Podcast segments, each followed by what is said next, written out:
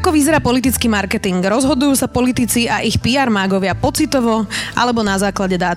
Kedy viete, že vyhráte a kedy, že kandidát nemá žiadnu šancu? Otázky, na ktoré dnes odpovieme s dvomi mužmi, ktorí stáli za niektorými kampaňmi, ktoré v posledných rokoch možno aj vás ako voličov ovplyvňovali pri rozhodovaní, komu hodíte do urny váš hlas. Vítajte pri prvej verejnej nahrávke denného podcastu denníka Sme Dobré ráno.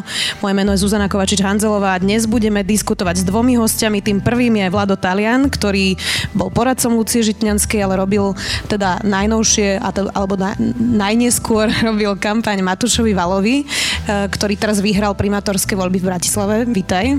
Dobrý večer. Druhým hostom je Michal Novota, politický stratég, marketér a teda senior consultant a partner spoločnosti Campaigns Restartup. Vítajte vy. Dobrý večer.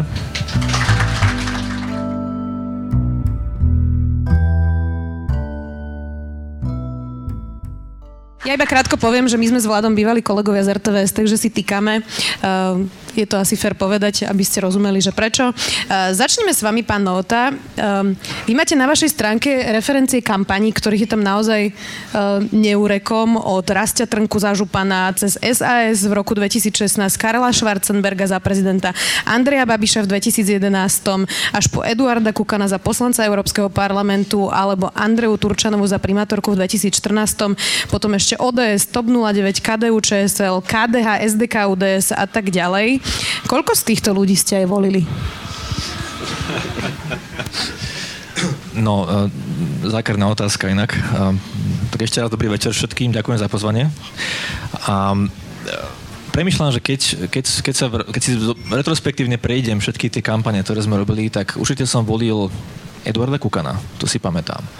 Lebo som mohol voliť teda na Slovensku a, a, a bol som Sasku v roku 2016 tie, tie zvyšné strany, uh, tie zvyšné strany boli naši klienti uh, s tým teda, že my máme takú filozofiu, že vždy sa snažíme uh, byť taký, že chemicky prepojení s tými klientmi, to znamená, že snažíme sa zájomne si rozumieť, pochopiť, o čo im vlastne v tej kampani ide, čo chcú vlastne tým občanom, voličom odkázať, predávať, čo chcú vlastne dosiahnuť v tej krajine, meste, v volebnom obvode. A keď tam nájdeme nejaké súznenie, nejaké porozumenie, tak e, v tej sa o tej kampane pustíme. Že nemáme taký ten princíp, ako majú možno niektoré iné firmy, iní konzultanti, že vlastne robia pre každého. Že dokoľvek kto príde a, a, a povie, že chce kampaň, tak sa nepozerajú na to ideologické pozadie, ale hneď s ním pracujú. No preto sa na to pýtam, um, pretože podľa mňa ľudia si to tak predstavujú, že politický marketer robí pre hocikoho. Uh, alebo potom je druhý extrém, že ľudia si predstavujú, že robí len pre toho, koho teda volí. Čiže vy máte nejaké hodnotové prieniky, ale neznamená to nevyhnutne teda že ich musíte voliť. Chápem to správne. Úplne správne. Ja som no, osobne sa cítim ako taký pravičiar. Je to niečo, čo, čo vyznávam, kde sa asi ja nachádzam, keby som robil ten politický kompas. Um, ale no, neznamená to teraz to, že, že no, nejakým spôsobom sa vymedzujeme len na nejaký konkrétny typ, dajme tomu konzervatívnej strany, ako pracujeme o steru doprava. To je ten politický prúh, ktorom ja som vyrastal, to, ktorý mňa zaujíma. Tam sa snažíme pomáhať. Nepomáhame úplne lavicovým stranám, lebo si asi nevieme úplne chemicky nejak zájomne sadnúť. Tak toto máte ako novinári, tí sú väčšinou pravičiari. Uh, Vlado, uh, ty si teda robil teraz kampaň pre Matúša Vala. Ja som to sledovala ako novinárka a tak, taký môj rýchly súd um, z, tých, uh, z tých posledných týždňov je, že mám pocit, že pre neho robili ľudia, ktorí naozaj boli takí zapálení pre ten jeho uh, program. Uh, chápem to správne? Bola táto kampaň zložená z ľudí, ktorí naozaj sú veľkí fanúšikovia Matúša Vala? V podstate to asi bolo tak. Nebola to kampaň, ktorú by robila nejaká reklamná agentúra. Všetci ľudia, ktorí pomáhali, tak uh, prišli individuálne. Uh, my sme sa spoznali vedľa Matúša Vala, ani to nebolo, že by sme robili predtým nejaké kampane. Uh, Matúš bol taký akože magnet, z neho išla energia a priťahoval podobných ľudí, čiže rozumieš tomu dobre. Uh, mám na vás oboch takú zákernú otázku z toho, čo uh, my novinári sledujeme, tak tí politici sú často charizmatickí, výrazní, ale často aj veľmi problematickí osobnostne. A teraz, uh, Vlado, na teba otázka. Uh, Matúš Valo je v našich kruhoch teda známy ako pomerne arogantný človek. Uh, viacerí z nás si to skúsili na vlastnej koži. Um, ako sa pracuje v kampani s niekým, kto má nejaké osobnostné črty, ktoré uh, Možno aj preto je dobrý líder, ten človek to už ja samozrejme nehodnotím, ale ako sa pracuje, pracuje s človekom v kampani, ktorý by mal byť milý na každého občana, e, prívetivý, malo by z neho nejaká dobrá energia a nevyhnutne to tak v realite nemusí byť. Tu ťa asi poupra- poupravím, Zuzana, lebo uh, aj my sme sa veľakrát stretli s tým, že hovorili, že Matúš je arogantný, ale akože nie je to tak. Uh, on tak pôsobí, ale nie je taký. Keby taký bol, tak by to bol ďaleko väčší problém a akože uvedomoval si, je to viacej komunikačný problém, než nejakého že nastavenia. On si to uvedomoval a myslím, že počas tej kampane urobil taký, že veľkú cestu a veľký skok aj v tom, ako, ako sa možno, že viacej naučil počúvať, viacej uvažlivo rozprávať. Čiže ten prvý pocit pre niekoho, kto ho nepoznal, taký to byť mohol, ale, ale nebol taký. Keby taký bol, tak by to bol ďaleko väčší problém v kampani. Rovnaká otázka pre vás. Vy ste robili s Richardom Sulikom napríklad. Uh, alebo teda už keď prejdeme do ďalšieho extrému knieža Schwarzenberg, ten má zase takú vlastnosť, že mu vôbec nerozumieť. Napríklad ja som s ním robila rozhovor a, a polovica mi ušla. Ako sa pracuje s takýmito lídrami? tak uh, vy ste to vlastne Zuzana sama pomenovala na začiatku, že to je charizma tých ľudí, hej, že uh, myslím si, že Matúš má výbornú charizmu, Matúš Valo, takisto knieža Schwarzenberg je uh, jeden z tých lídrov, ktorý uh, môže proti vám sedieť v absolútnom tichu, vlastne nerozprávať sa s vami, ale máte pocit, že máte vedľa seba vynimočnú osobnosť. Um, ale je to trochu problém, ak mu nerozumieť. Určite áno, dokonca samotní Česi mu nerozumejú a on si tak rád šušle, uh, on aj tú hlavu tak skloní občas a si tam ako hundre sám pre seba niečo. Um, ale u neho presne pôsobí niečo úplne iné ako, ako tá jeho retorická schopnosť. Že každý asi ten líder, ktorý sme spomínali, má niečo také, že nie je veľmi vysoko, nejaká veľká plusová stránka, niekde strašne dole. Uh, tam ten tento kniža Schwarzenberg je vlastne strašne nízko v tej retorickej schopnosti, na druhú stranu tá jeho charizma, kúzlo osobnosti, autorita, ktorú predstavuje svojim životným príbehom, je hrozne vysoko. A, a to, že je vysoko, to pôsobí na tých ľudí viac ako tá retorika. I keď na to prezidenta mu to žiaľ nestačilo. Vy ste ho vtedy nejako trénovali, aj, aj teda komunikačne? Ja nie som úplne expert na český jazyk, takže boli na to iní kolegovia. Nemyslím vy konkrétne, ale... ale... my sme sa venovali skôr obsahovej príprave. To znamená, akým spôsobom ho vycvičiť na to, aby zvládol tú diskusiu, ťažkú diskusiu poslednú, ktorú vtedy mal so svojím superom, teda už aktuálnym prezidentom Zemanom, kde teda išlo naozaj o vola. My sme totiž to úplne nečakali, že vyhráme teda prvé kolo prezidentských volieb. To bolo pre nás veľké prekvapenie. Predsa sme si mysleli, že je to ako veľmi meský, liberálny, intelektuálny kandidát, ktorý sa snaží stať českým prezidentom, že to asi na ako veľký výsledok to nebude, že uhráme to s odsťou, bude to pekný príbeh, na ktorý budeme radi spomínať a bum bác, bolo to druhé kolo. Takže my sme neboli úplne pripravení na to, že sa budeme konfrontovať aj s takými tými spodnejšími prúdmi tej českej politiky a oni sa v tej druhej debate s tým Zemanom objavili. Teraz ste mi nahrali trochu na tú ďalšiu otázku, ktorú som vám chcela položiť a to, že kampane sa nerobia len pre výťazov, aj keď vy máte ten zoznam celkom slušný, treba povedať. Um, ako sa robí kampaň pre niekoho, o kom Jasné, že to nemôžete hneď na začiatku povedať, ale vlastne viete, že nemá šancu vyhrať. Ako sa takáto kampaň nastaví? Uh, okrem toho zoznamu, ktorý ste čítali, máme aj veľa kampaní, kde nám to nevyšlo. Hej. Ja sám som kandidoval na, na miestna poslanca Petržalka a nevyhral som týchto voľbách komunálnych.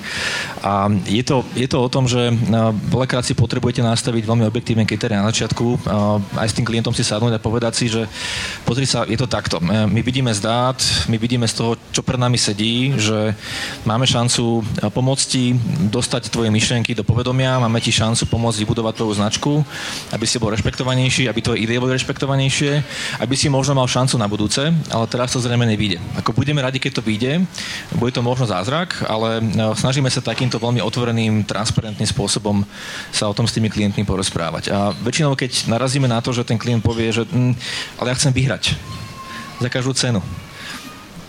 A nie je to spojené s objektívnou realitou, tak sa z toho snažíme vycúvať keď ste robili toho Rastia Trnku, ja sa priznám, že on keď vyhral toho župana, ja som moderovala volebné štúdio a ja som ho videla vtedy prvýkrát v živote. Je to aj tým teda, že ja nežijem na východe Slovenska, ale on bol pomerne neznámy. To ste si mysleli, že vyhráte, keď ste šli do toho? Uh, úprimne poviem, že to bol pomerne veľký babank. Um, tam sme isto nešli do toho s tým, že staviame úplne víťaznú kampaň. Uh, nám bolo úplne jasné, že ideme proti veľmi ťažkému superovi. Tým ťažkým superom bol Richard Raši. A um, s tým zázemím, ktorý, ktorý, ktorý smer mal v tom čase na východe Slovenska, dnes to už je našťastie trošku iný príbeh. Ale vtedy to bol naozaj, uh, ako sa hovorí, že bitka do, do, do strmého kopca a ešte proti uh, zakopanému nepriateľovi. A nás tiež ten výsledok trochu prekvapil, musím povedať, že aj my to máme tak niekedy, že nie sme úplne naplánovaní, že si naplánujeme nejaký výsledok a teraz presne na to matematické číslo počtu hlasov, ktoré si naplánujeme, ho dokážeme získať. Tu sa niekoľko faktorov dalo dohromady práve pri týchto voľbách župných. Jedným z nich bol určite ten, tá situácia okolo Smeru, ktorá e, teda funguje už teraz celonárodne, ktorá bola ešte tá znásobená tou nešťastnou vraždou dvoch novinárov tento rok. Ale zároveň to teda bolo to, že ani, ani Rastio Trnka nebol nejaká veľká charizmatická osobnosť, ale bol konečne ako tá mladá energia, nejaká alternatíva, ktorá v tom kraji sa postavila, objavila a ktorá mala tú odvahu sa postaviť tomu kolosu smerackému na tom východe. Takže nebolo to len kampaňou? Nie, určite nie, určite nie. A nikdy to nebolo kampaň. Vlado, Matúš Valo bojoval od začiatku, keď e, začal teda pred dvoma rokmi hovoriť o tom, že pôjde na primátora s tým, že Bratislavčania ho veľmi nepoznali. Aj podľa tých uh, vašich prieskumov, ktoré ste si dali robiť, tá jeho rozpoznateľnosť bola naozaj nízka. Kedy ste už vedeli, že to asi vyhráte? Bolo to až v ten deň uh, volieb, keď večer sa zatvorili tie miestnosti a začali vám chodiť tie uh, informácie od ľudí, ktorí boli vo volebných komisiách, alebo už keď začalo moratórium, ste tušili, že to dobre dopadne? Tak neboli sme si nikdy istí, že vyhrá, ale vedeli sme, že má veľkú šancu na víťazstvo.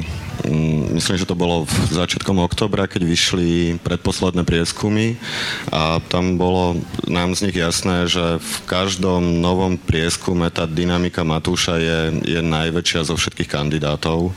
A už to vyzeralo tak, že ten vlak bol tak rozbehnutý, že aj keby v poslednej fáze kampane sa niečo udeje, tak už len zo zotrvačnosti akoby, akoby dobehol do toho víťazného do víťazného konca, ale akože tá istota nebola nikdy, to sa, to sa nedá povedať. Uh, vedeli sme, že je relevantný kandidát a že má veľkú šancu vyhrať možno začiatkom októbra.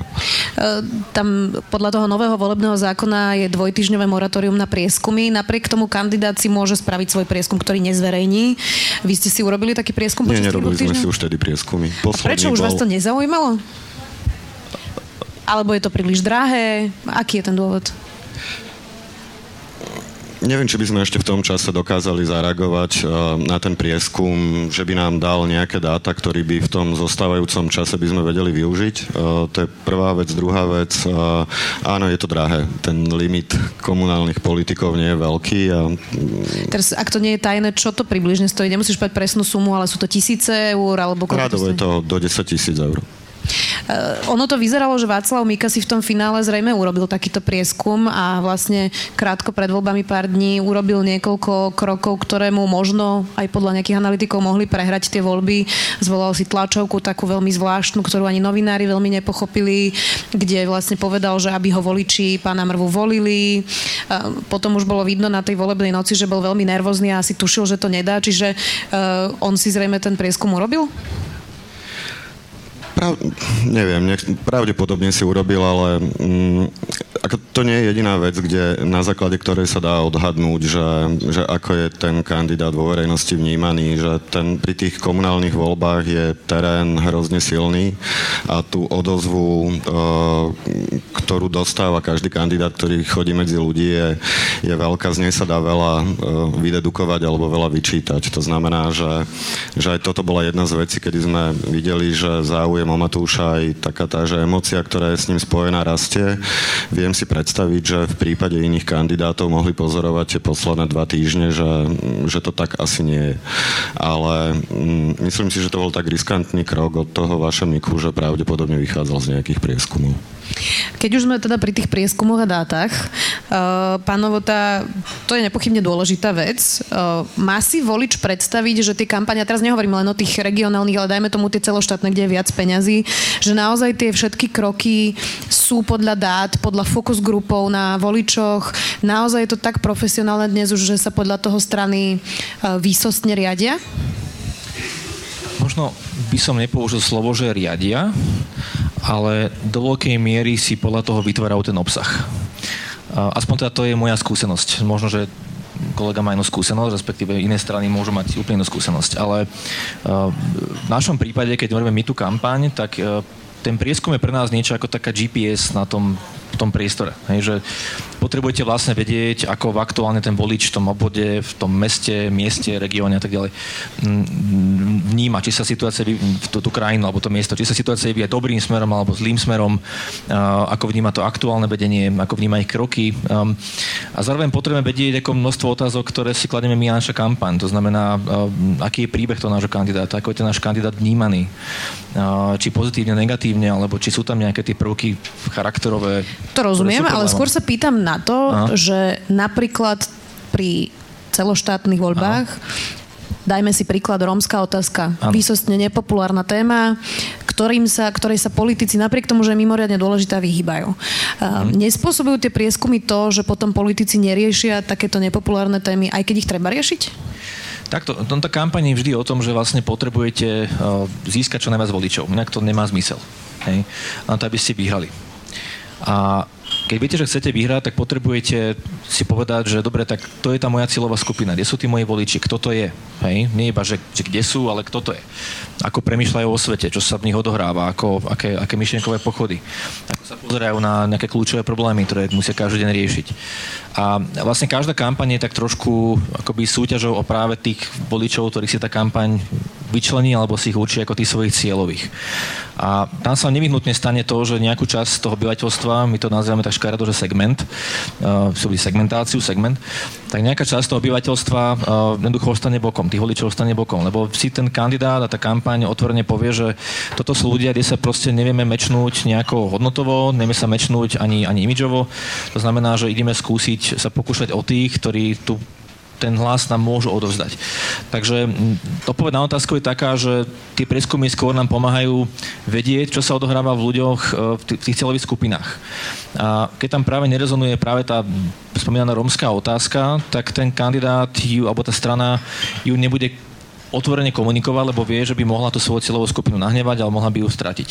Takže keď dáme ako na, na to prvé miesto to, že je to súťaž o hlasy, tak to potom trošku diskriminuje aj témy, ktoré sa v tej kampani objavujú. Rozumiem. Uh, ako často sa v kampani robia takéto prieskumy. A vidíte nejaký rozdiel? Vy robíte teda aj pre českých kandidátov, aj pre slovenských. Je nejaký rozdiel v tom, ako profesionálne k tomu pristupujú Česi a ako profesionálne k, napríklad k tým prieskumom pristupujú Slováci? Politici? Aha. No, ten československý priestor je stále ešte mentálne takmer rovnaký, takže v tých politických stranách sa z mojej skúsenosti opäť často stretávam s tým, že funguje taká, teraz dúfam, že ma nepočúvajú tie klienti, ale funguje taká obsesia s prieskumov, že vy sa stretnete prvý, druhý, tretí krát s tým klientom a oni už chcú vedieť, už máte nejaké čísla, už chcem vedieť svoje preferencie, kde sa nachádzame, ako sme na tom v porovnaní s konkurenciou, so supermi. A e, niekedy tá obsesia pre mňa naozaj nie je pochopiteľná.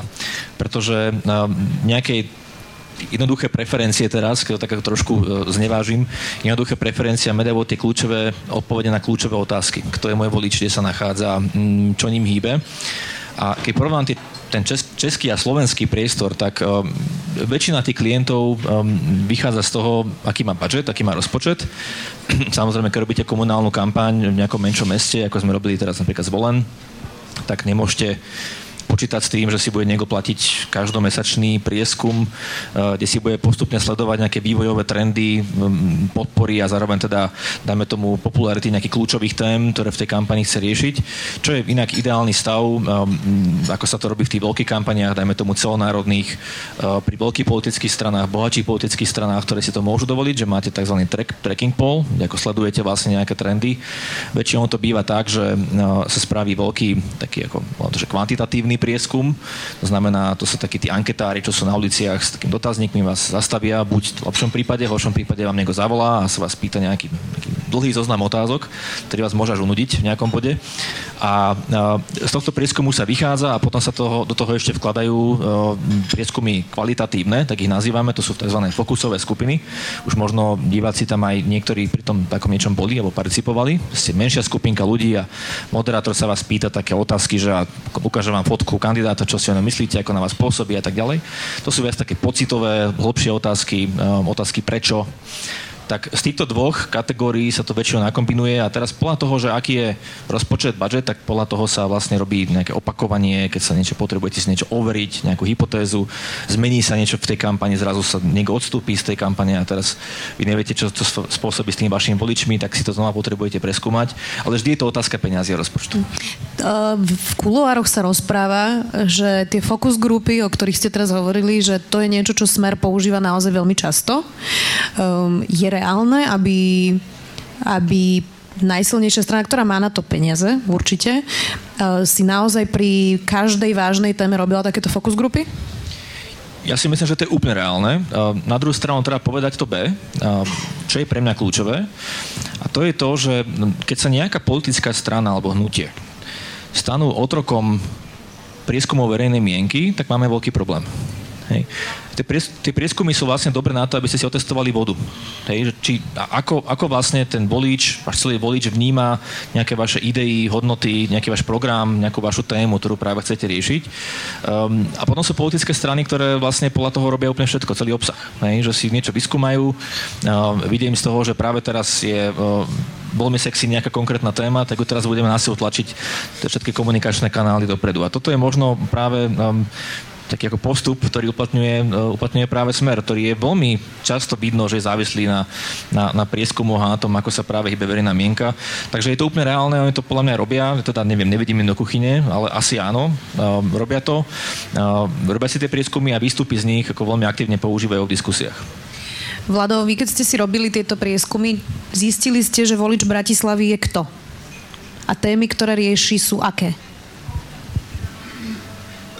To, čo bolo pre nás dôležitejšie, možno, že začnem od začiatku. Keď sme si robili prvé prieskumy, to bolo rok pred voľbami, to bol november a v tých kvantitatívnych vyšiel Matúš ako úplne neznáme meno. To ani nebolo na zverejnenie, to boli akože mizivé percento poznateľnosti a z toho ešte menšie percento, že by ho niekto volil. To znamená, že tieto prieskumy neboli pre nás určujúce, ale určujúce boli práve tie fokus skupiny, o ktorých hovoril Michal, kde už z tých prvých bolo zrejme, že, že môžu mať ľudia pochybnosti o tom, ako Matúš rozpráva, čo bolo obsahom toho, čo hovoril, ale to, čo bolo výrazné, že bol uveriteľný, že tá jeho motivácia, že chce ísť kandidovať, bola veľmi uveriteľná. To v podstate bolo naprieč všet, celým volickým spektrom a to bol vlastne ten motív, keď sme si povedali, že aj keď čísla ukazujú, že to snaženie môže byť úplne márne, tak tá emocia v tom menšom kruhu ľudí, s ktorými sa ktorí uh, ho videli, komentovali ho, tak tá nám vlastne ukázala, že, že táto emócia uh, môže byť kľúčová preto, aby Matúš tú popularitu získal. A to bolo to, na čom sme vlastne viac ako pol roka, vlastne až do leta uh, pred voľbami pracovali na... Si mi teraz úplne odišiel z otázky, vidno, že si dobrý vo svojom fachu. Um, spýtam sa ťa to inak tie štyri kampane tých štyroch hlavných kandidátov v Bratislave boli veľmi podobné. Tie témy, ktoré riešili všetci štyria kandidáti, boli doprava, parkovanie, nájomné bývanie. Jednoducho tie témy sa naozaj opakovali a všetky tie štyri kampane boli vo svojej podstate ako keby podobné.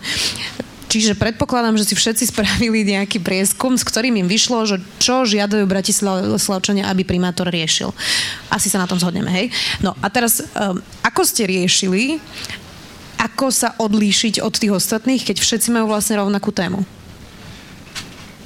Mm, všetky tie prieskumy, ktoré sa diali počas roka, tak poradie dôležitosti tých tém sa pri nich nemenilo. Čiže to bolo úplne jasné, že každý kandidát, ktorý si urobil uh, prieskum, tak uh, musel operovať dopravou a všetkým tým ďalšími vecami, o ktorých rozprávali developermi, vizuálnym smogom a uh, tam sa veľká veda nedala urobiť, ale akože, že keď povedia dvaja kandidáti tú istú vetu, tak dôležitá je uveriteľnosť uh, toho kandidáta, u ktorého cítite, že, mm, že tomu rozumie, že, že kandiduje preto, že to chce naozaj spraviť. To znamená, že, že aj keď prieskumy prišli k podobným témam, uveriteľnosť toho kandidáta je kľúčová pri, pri tom, ako tieto témy komunikuje. No ale to sa asi ne, nedá úplne naučiť.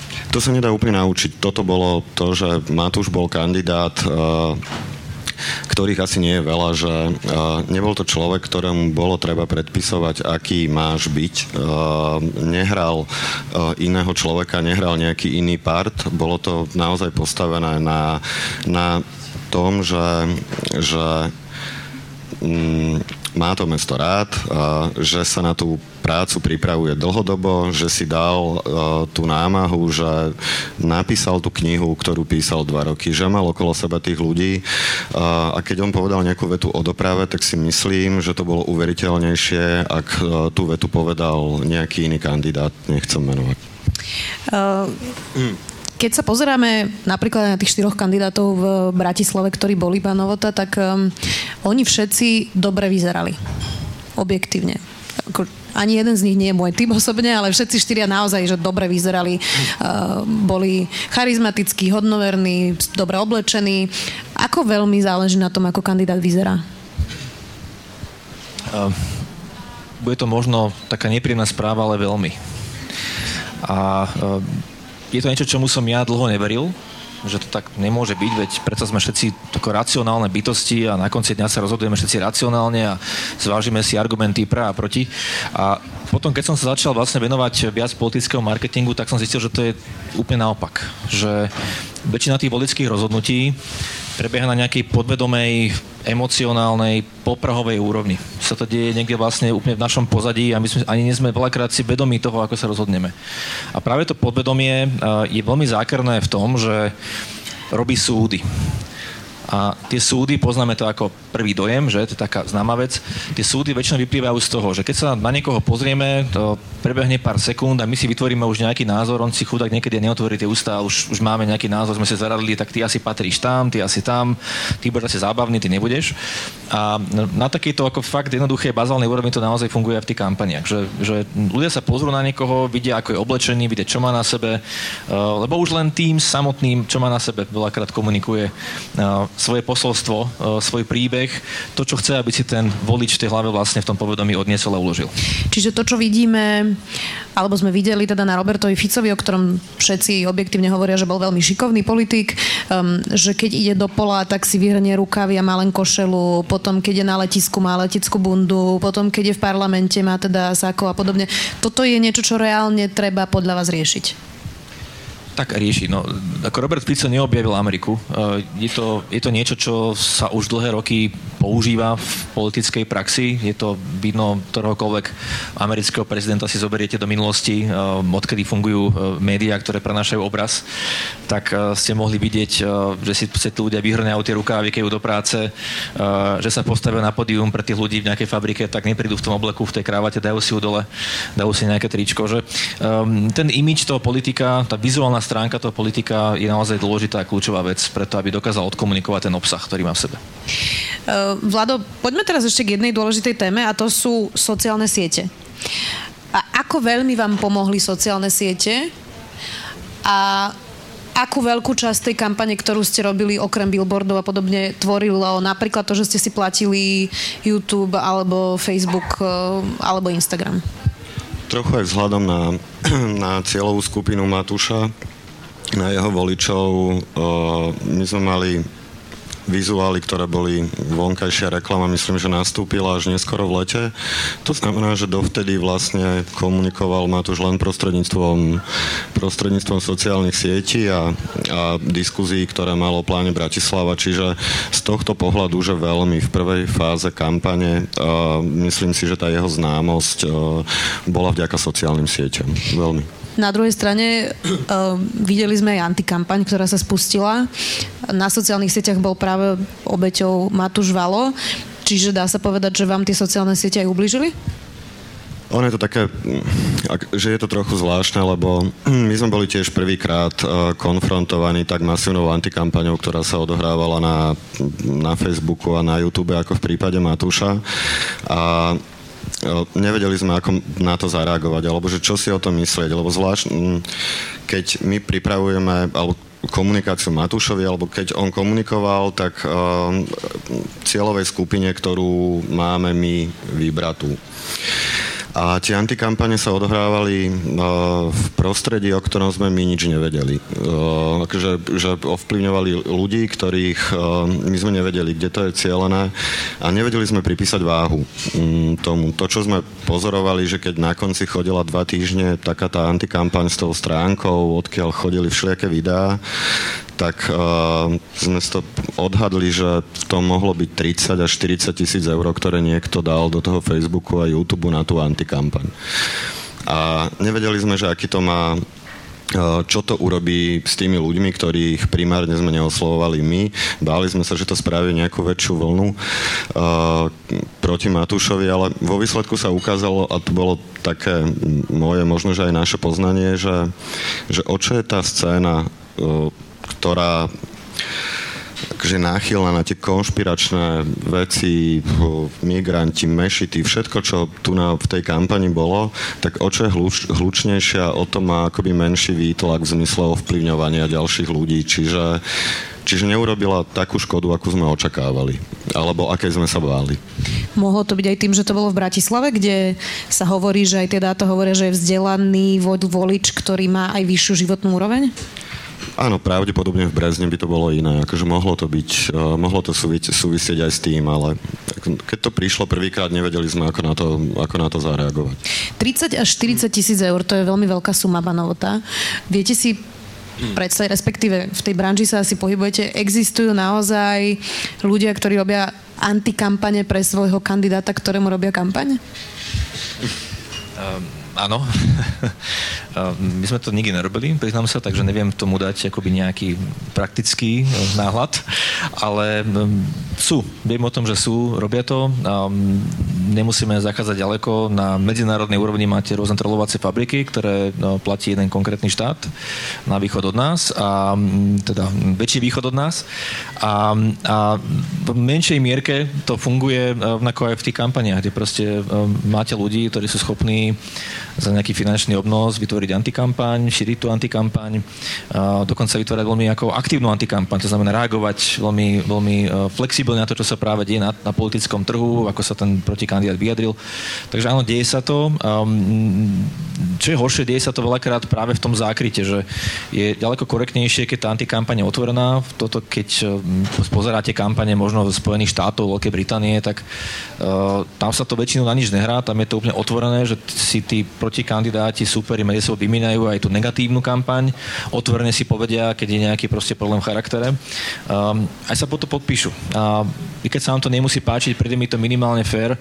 Je oveľa horšie, keď neviete, odkiaľ to prichádza, kto to platí, len sa vám to proste objavuje v tom Facebook feede každý deň 5 krát. No a teraz mám takú otázku, že čo s tým teda? Lebo um, keď e, Matúš Valo vlastne sa stiažoval na tú antikampaň, ja som mu položila takú otázku, že či by to nemala byť miera nejaká, ktorú by mal politik zniesť a on vtedy na to povedal, že ale to je ovplyvňovanie volieb, že seriózne niekto antikampaň ovplyvňuje voľby. Máte ten istý názor, alebo máte pocit, že je to zbraň, ktorá je legitimná? No, takto, že legitímna je vtedy, keď je podpísaná, podľa mňa. Hej? Keď, keď otvorene napíšete, že ja, Michal Novota, si myslím, že Matúš Valo ABC a, a sa potom podpíšem, OK, môžem mať ten názor, vy ho delať nemusíte, ale som podpísaný, povedal som si ho, zaplatil som si za to, OK. Keď to ale nie je podpísané, keď to je anonimné, neviete, kto to platí, odkiaľ to platí, odkiaľ to prichádza, to mi vôbec nepríde fér. Čiže by ste to nejako regulovali? Určite áno. Je, na to len môžem zareagovať, že e, konec koncov hovorilo to Matúš kampani, že hrozne to odrádza potenciálnych ďalších kandidátov k rozhodnutiu, že aby sa o nejaký post, kde musia ísť s voľbami, uchádzali, lebo akože miera hnusu, ktorá je schopná sa vyvaliť cez ten Facebook alebo cez ten YouTube, je veľká, nie každý to je ochotný zniesť. Uh, Matúš nemal s týmto problém, akože viackrát komunikoval, že, že nejde o neho, ale ale to, čo vytvárajú tie antikampanie, je, že všetci sú rovnakí, že mm, netvoria celý ten politi- politický systém. To znamená, že áno, keď niekto kandiduje, musí rátať s tým, že niečo musí zniesť, ale v miere, v akej sa to dialo napríklad aj v Bratislave, a netýkalo sa to iba Matúša, veď každý z tých kandidátov bol konfrontovaný, tak ja mám pocit, že to už, že, mm, že to treba odmietnúť a proti tomu sa treba postaviť, lebo, lebo to netvorí celý ten, celý ten politický systém. Matúš Valo podal aj trestné oznámenie, uvidíme, ako to dopadne. Keď sme pri tých sociálnych sieťach, pán Novota, dajú sa dnes voľby vyhrať na Facebooku? Hovorí sa, že SAS je facebooková strana, toto im stále vyčítajú. Dá sa dnes robiť politika z Bratislavy na Facebooku a nechodiť do toho terénu, tak ako Mikuláš Zurinda jednoducho prebicykloval celé Slovensko. Mení sa tá politika tak, že sa to presúva na internet? Uh, môj subjektívny názor je, že nie. Nechcem paušalizovať, možno v nejakom malom volebnom obvode, kde je neviem, vysoká penetrácia internetu, kde sú tam na sociálnych sieťach aktívni, tak sa to zrejme dá. Ale ja si myslím, že bez toho osobného kontaktu, bez toho, že by som si vytvoril nejaký osobný názor, keď vidím toho človeka tvárov v tvár, z očí do očí, to ide veľmi ťažko. A veľakrát za ne prídu klienti, ktorí presne toto chcú, že tak čo ten Facebook, tak spravíme ten Facebook a vlastne mám ako vystarané. Hej, nejakú možno webovú stránku k tomu, občas nejaká tlačová správa a mám pocit, že to je kampaň. E, len to nie je kampaň. Kampaň je reálne to, keď zoderiete proste dve, tri páry topánok.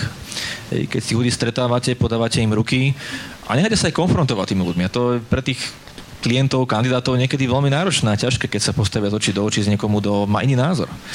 Musíte to zniesť, tú situáciu, musíte sa z nej nejako, nejako, nejako dostať. No a je SAS Facebooková strana? Nemyslím si. Je to podľa mňa mýtus. Um, ehm, SAS samozrejme bola schopná nás vo svojich začiatkoch veľmi dobre utilizovať, teda využiť tento nástroj, ktorý vtedy sa veľmi rozšíril. Ten počet tých používateľov bol vtedy pomerne obmedzený, boli to väčšinou mladšie ročníky, ktoré boli aktívne, používali ho ten Facebook. Aj ten Facebook samotný sa mení. Dnes tam máte už aj trošku e, ako inú demografiu, aká tam bola na začiatku. Takže áno, Saske Facebook určite výrazne pomohol v nejakom šírení toho posolstva, ktoré chcela šíriť, alebo v takom nejakom cool faktore, ktorý okolo seba mala. Ale to už dnes ani nestačí a um, ani to už nie je možné, ako to bolo vtedy pred tými desiatimi rokmi.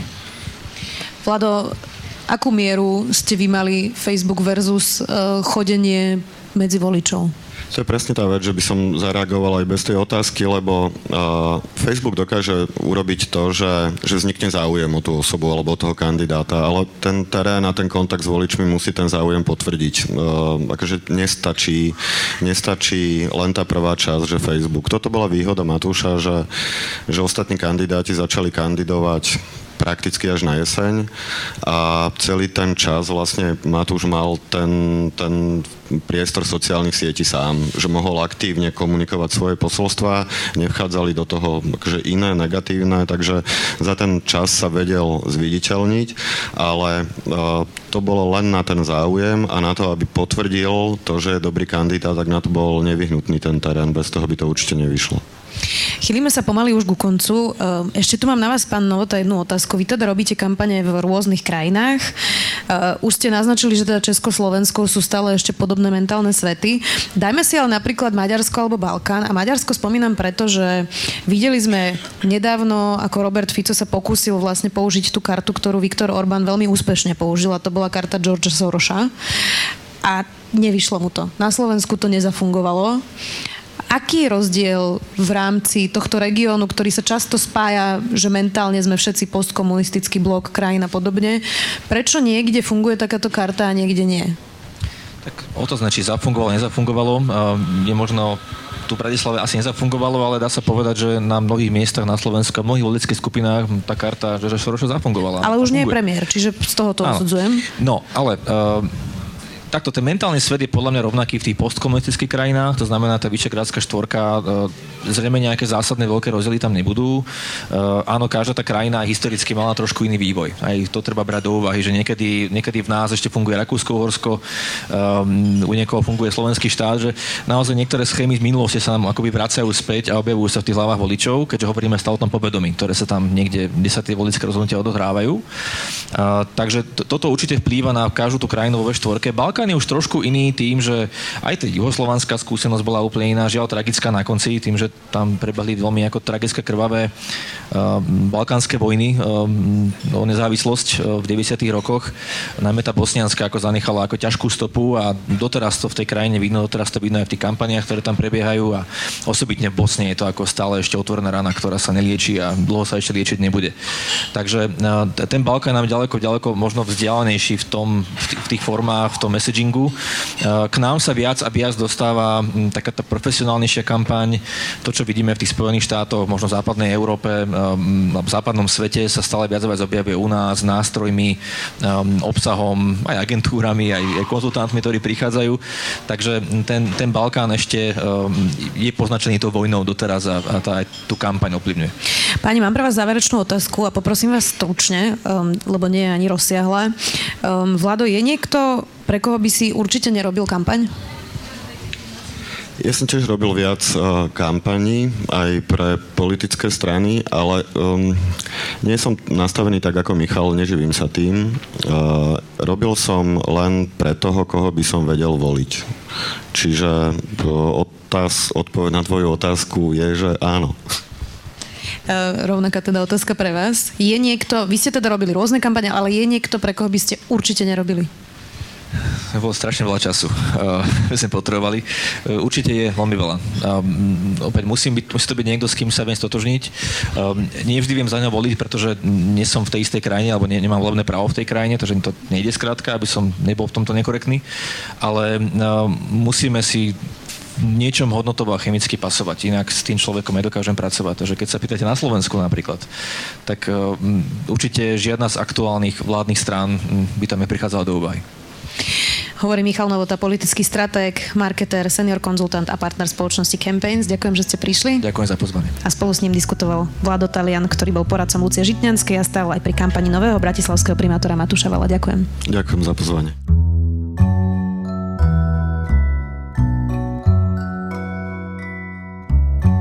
Počúvali ste prvú verejnú nahrávku Dobrého rána, denného podcastu Denika Sme so Zuzanou Kovačič-Hanzelovou. Ja už len na záver pripomeniem, že Dobré ráno nájdete každé ráno na titulke Sme.sk, v dennom newsletteri Sme, alebo sa prihláste na bezplatné odoberanie každého dielu vo vašej podcastovej mobilnej aplikácii.